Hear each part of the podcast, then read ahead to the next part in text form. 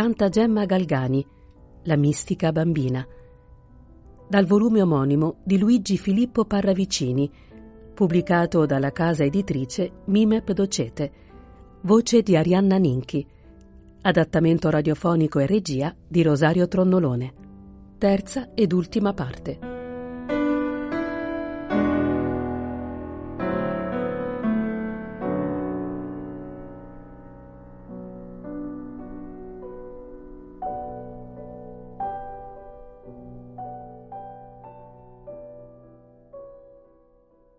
Questo punto si dovette in qualche modo trovarmi un'altra sistemazione.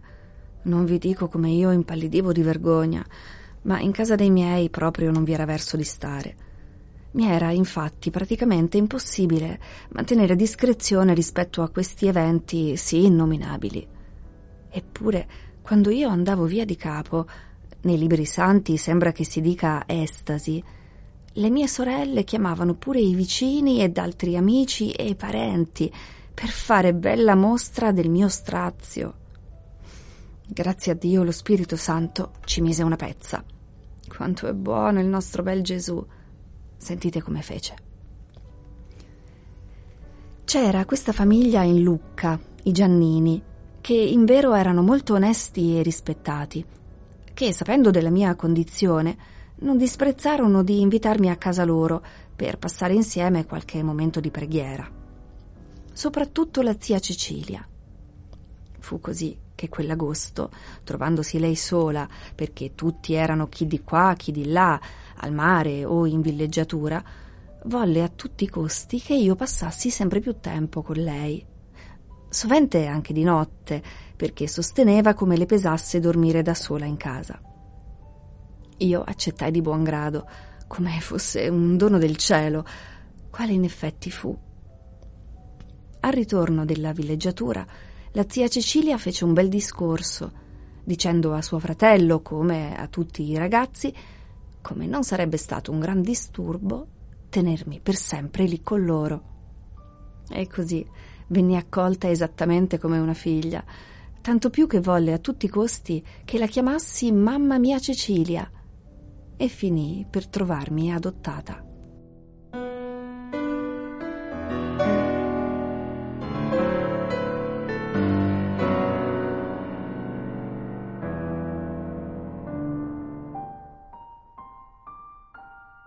Io in casa aiutavo in tutto quello che potevo e che c'era da fare.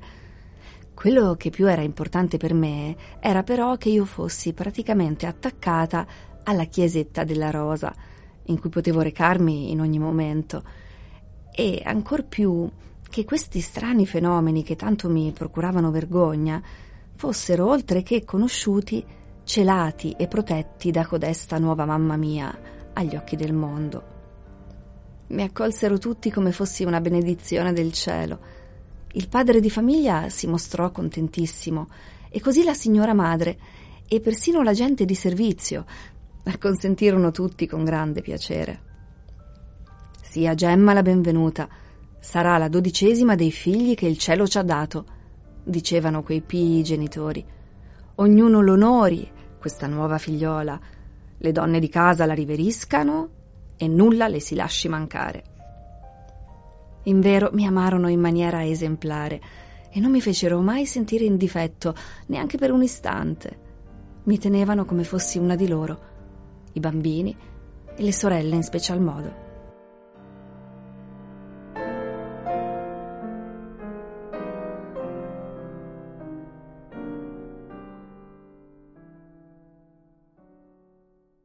Oltre a questo, vi fu un'altra cosa assai importante da riferire di quel periodo.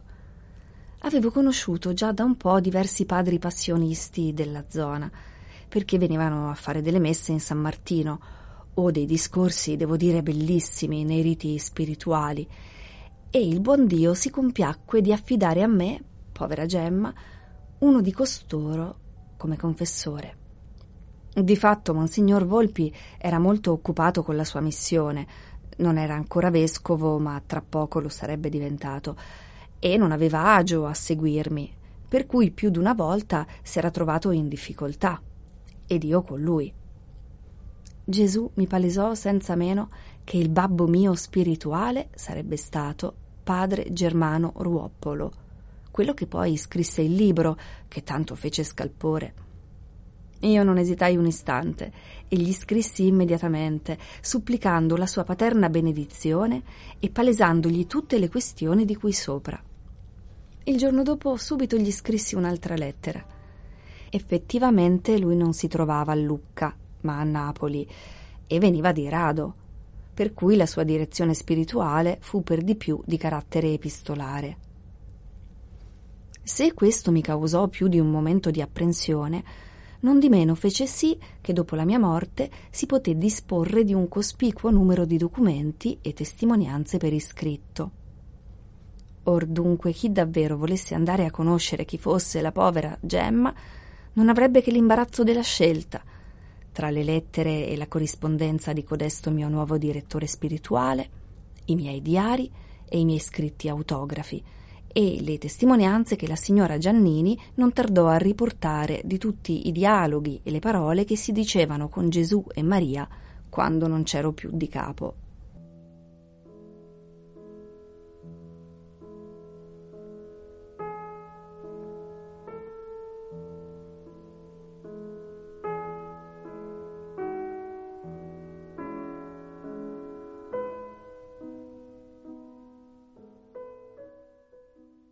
Proprio la prima volta che padre Germano venne a Lucca e si fermò in casa Giannini per esaminare di persona la sua penitente, che sarei io, capitò che la misericordia del Signore volle manifestarsi in questi termini.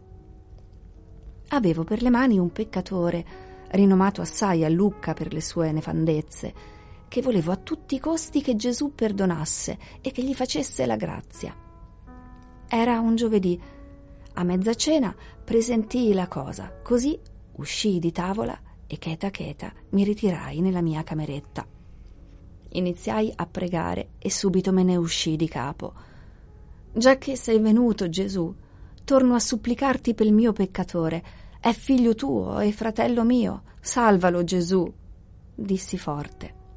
E glielo nominai. Ma lui mi disse subito di no. Ed io risposi: perché oggi, mio buon Gesù, non mi dai più retta? Non me lo dire così. In bocca tua quella parola suona tanto male, non me la devi dire. Tu che non hai misurato il sangue tuo per i peccatori, ora vuoi misurare i nostri peccati. Non dai retta. Ed io a chi devo ricorrere? Il sangue tuo l'hai versato per lui come per me, e a me mi salvi, e a lui no. Non mi alzerò più di qui. Salvalo. Dimmi che me lo salvi. Io mi offro vittima per tutti. Ti prometto di non ricusarti nulla. Me lo dai, sì o no? È un'anima tua. Per tutta risposta il Signore mi oppose la sua divina giustizia ed io continuai imperterrita. Non cerco mica la tua giustizia, gli dissi. Cerco la tua misericordia. La cosa proseguì per più di due ore filate, perché Gesù in alcun modo voleva acconsentire. Alla fine dovetti far ricorso alla mamma sua e a lei. Neanche lui seppe dir di no. In quel momento io fui presa da una gioia indescrivibile e iniziai a gridare: È salvo, è salvo! Hai vinto Gesù! Gesù trionfa sempre! Così uscii dall'estasi e ritornai di capo. Il padre spirituale e la mamma Cecilia erano lì presenti. Bussarono alla porta, si aprì ed era un signore che cercava il padre passionista. Lo si fece entrare. Si gettò ai piedi del don Germano e disse piangendo: Padre, la prego, mi confessi. Era il mio peccatore che Gesù aveva convertito in quel giorno stesso.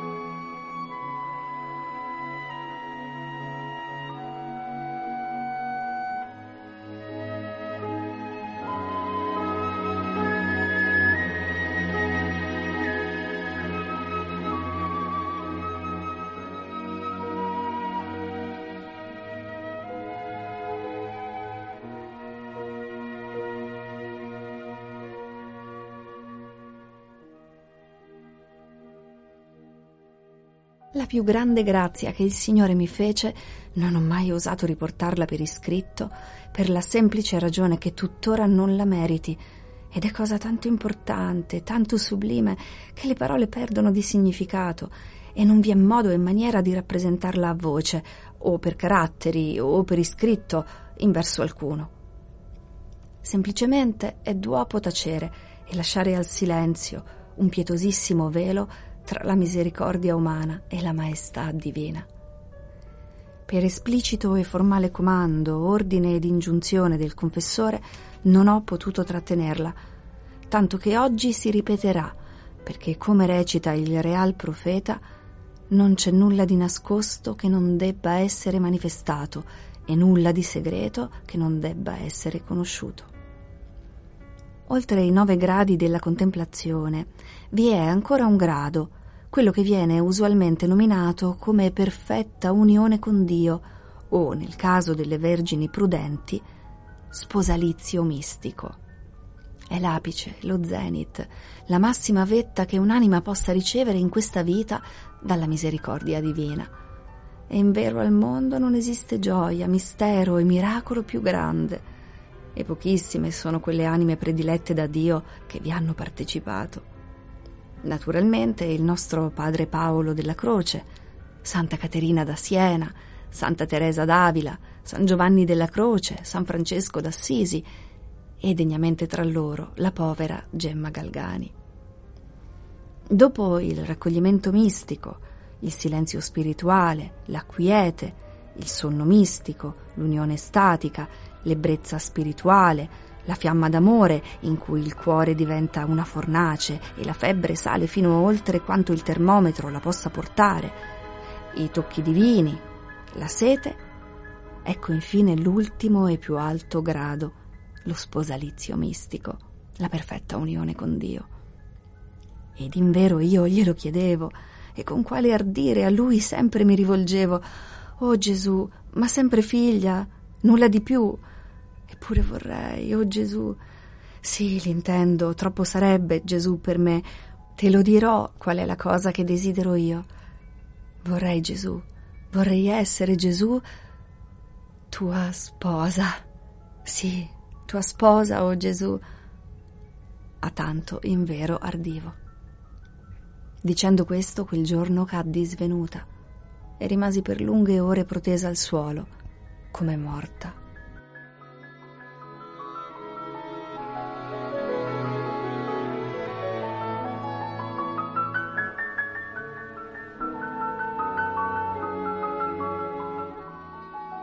Tutto immantinente svanì, che non avevo appena finito di parlare e mi apparvero la gloriosissima Madre Vergine, San Giovanni Evangelista, il glorioso Apostolo Paolo, San Paolo della Croce, Santa Caterina da Siena, il Re Davide con l'arpa, la Maddalena e San Gabriele dell'Addolorata.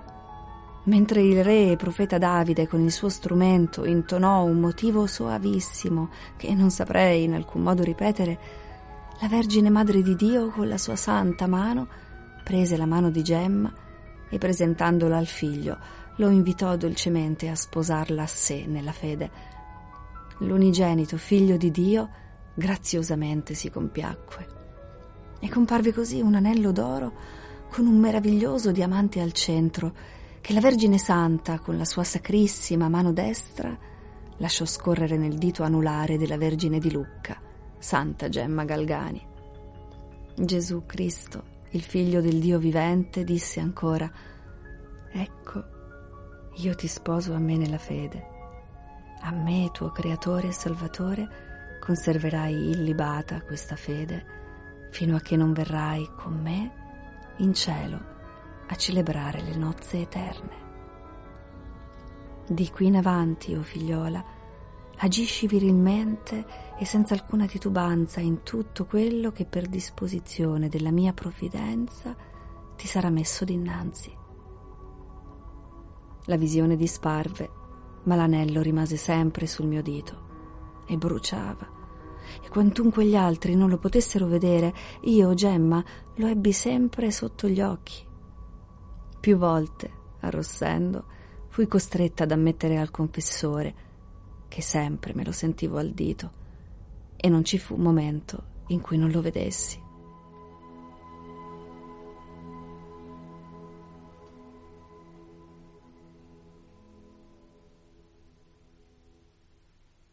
Da quel giorno Gemma non parve più come creatura umana. La maestà del suo volto prese un non so qualche di celestiale, che incuteva reverenza e timore, e la faceva sembrare in tutto e per tutto simile ad un angelo.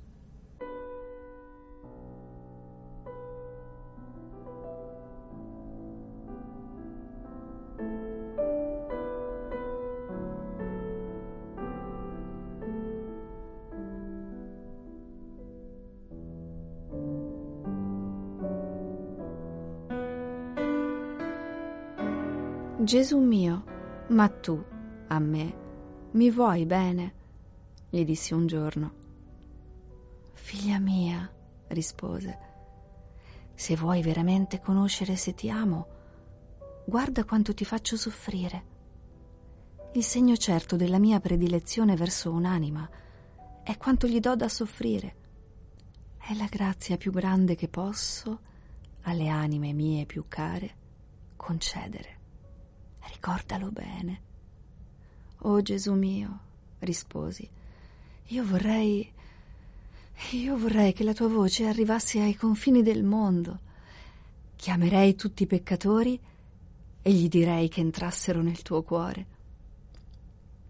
Questo è il grande mistero di grazia del nostro Signore Gesù Cristo, che quando sono con Lui crocifisso soffro quando sono con lui in sacramento. Amo.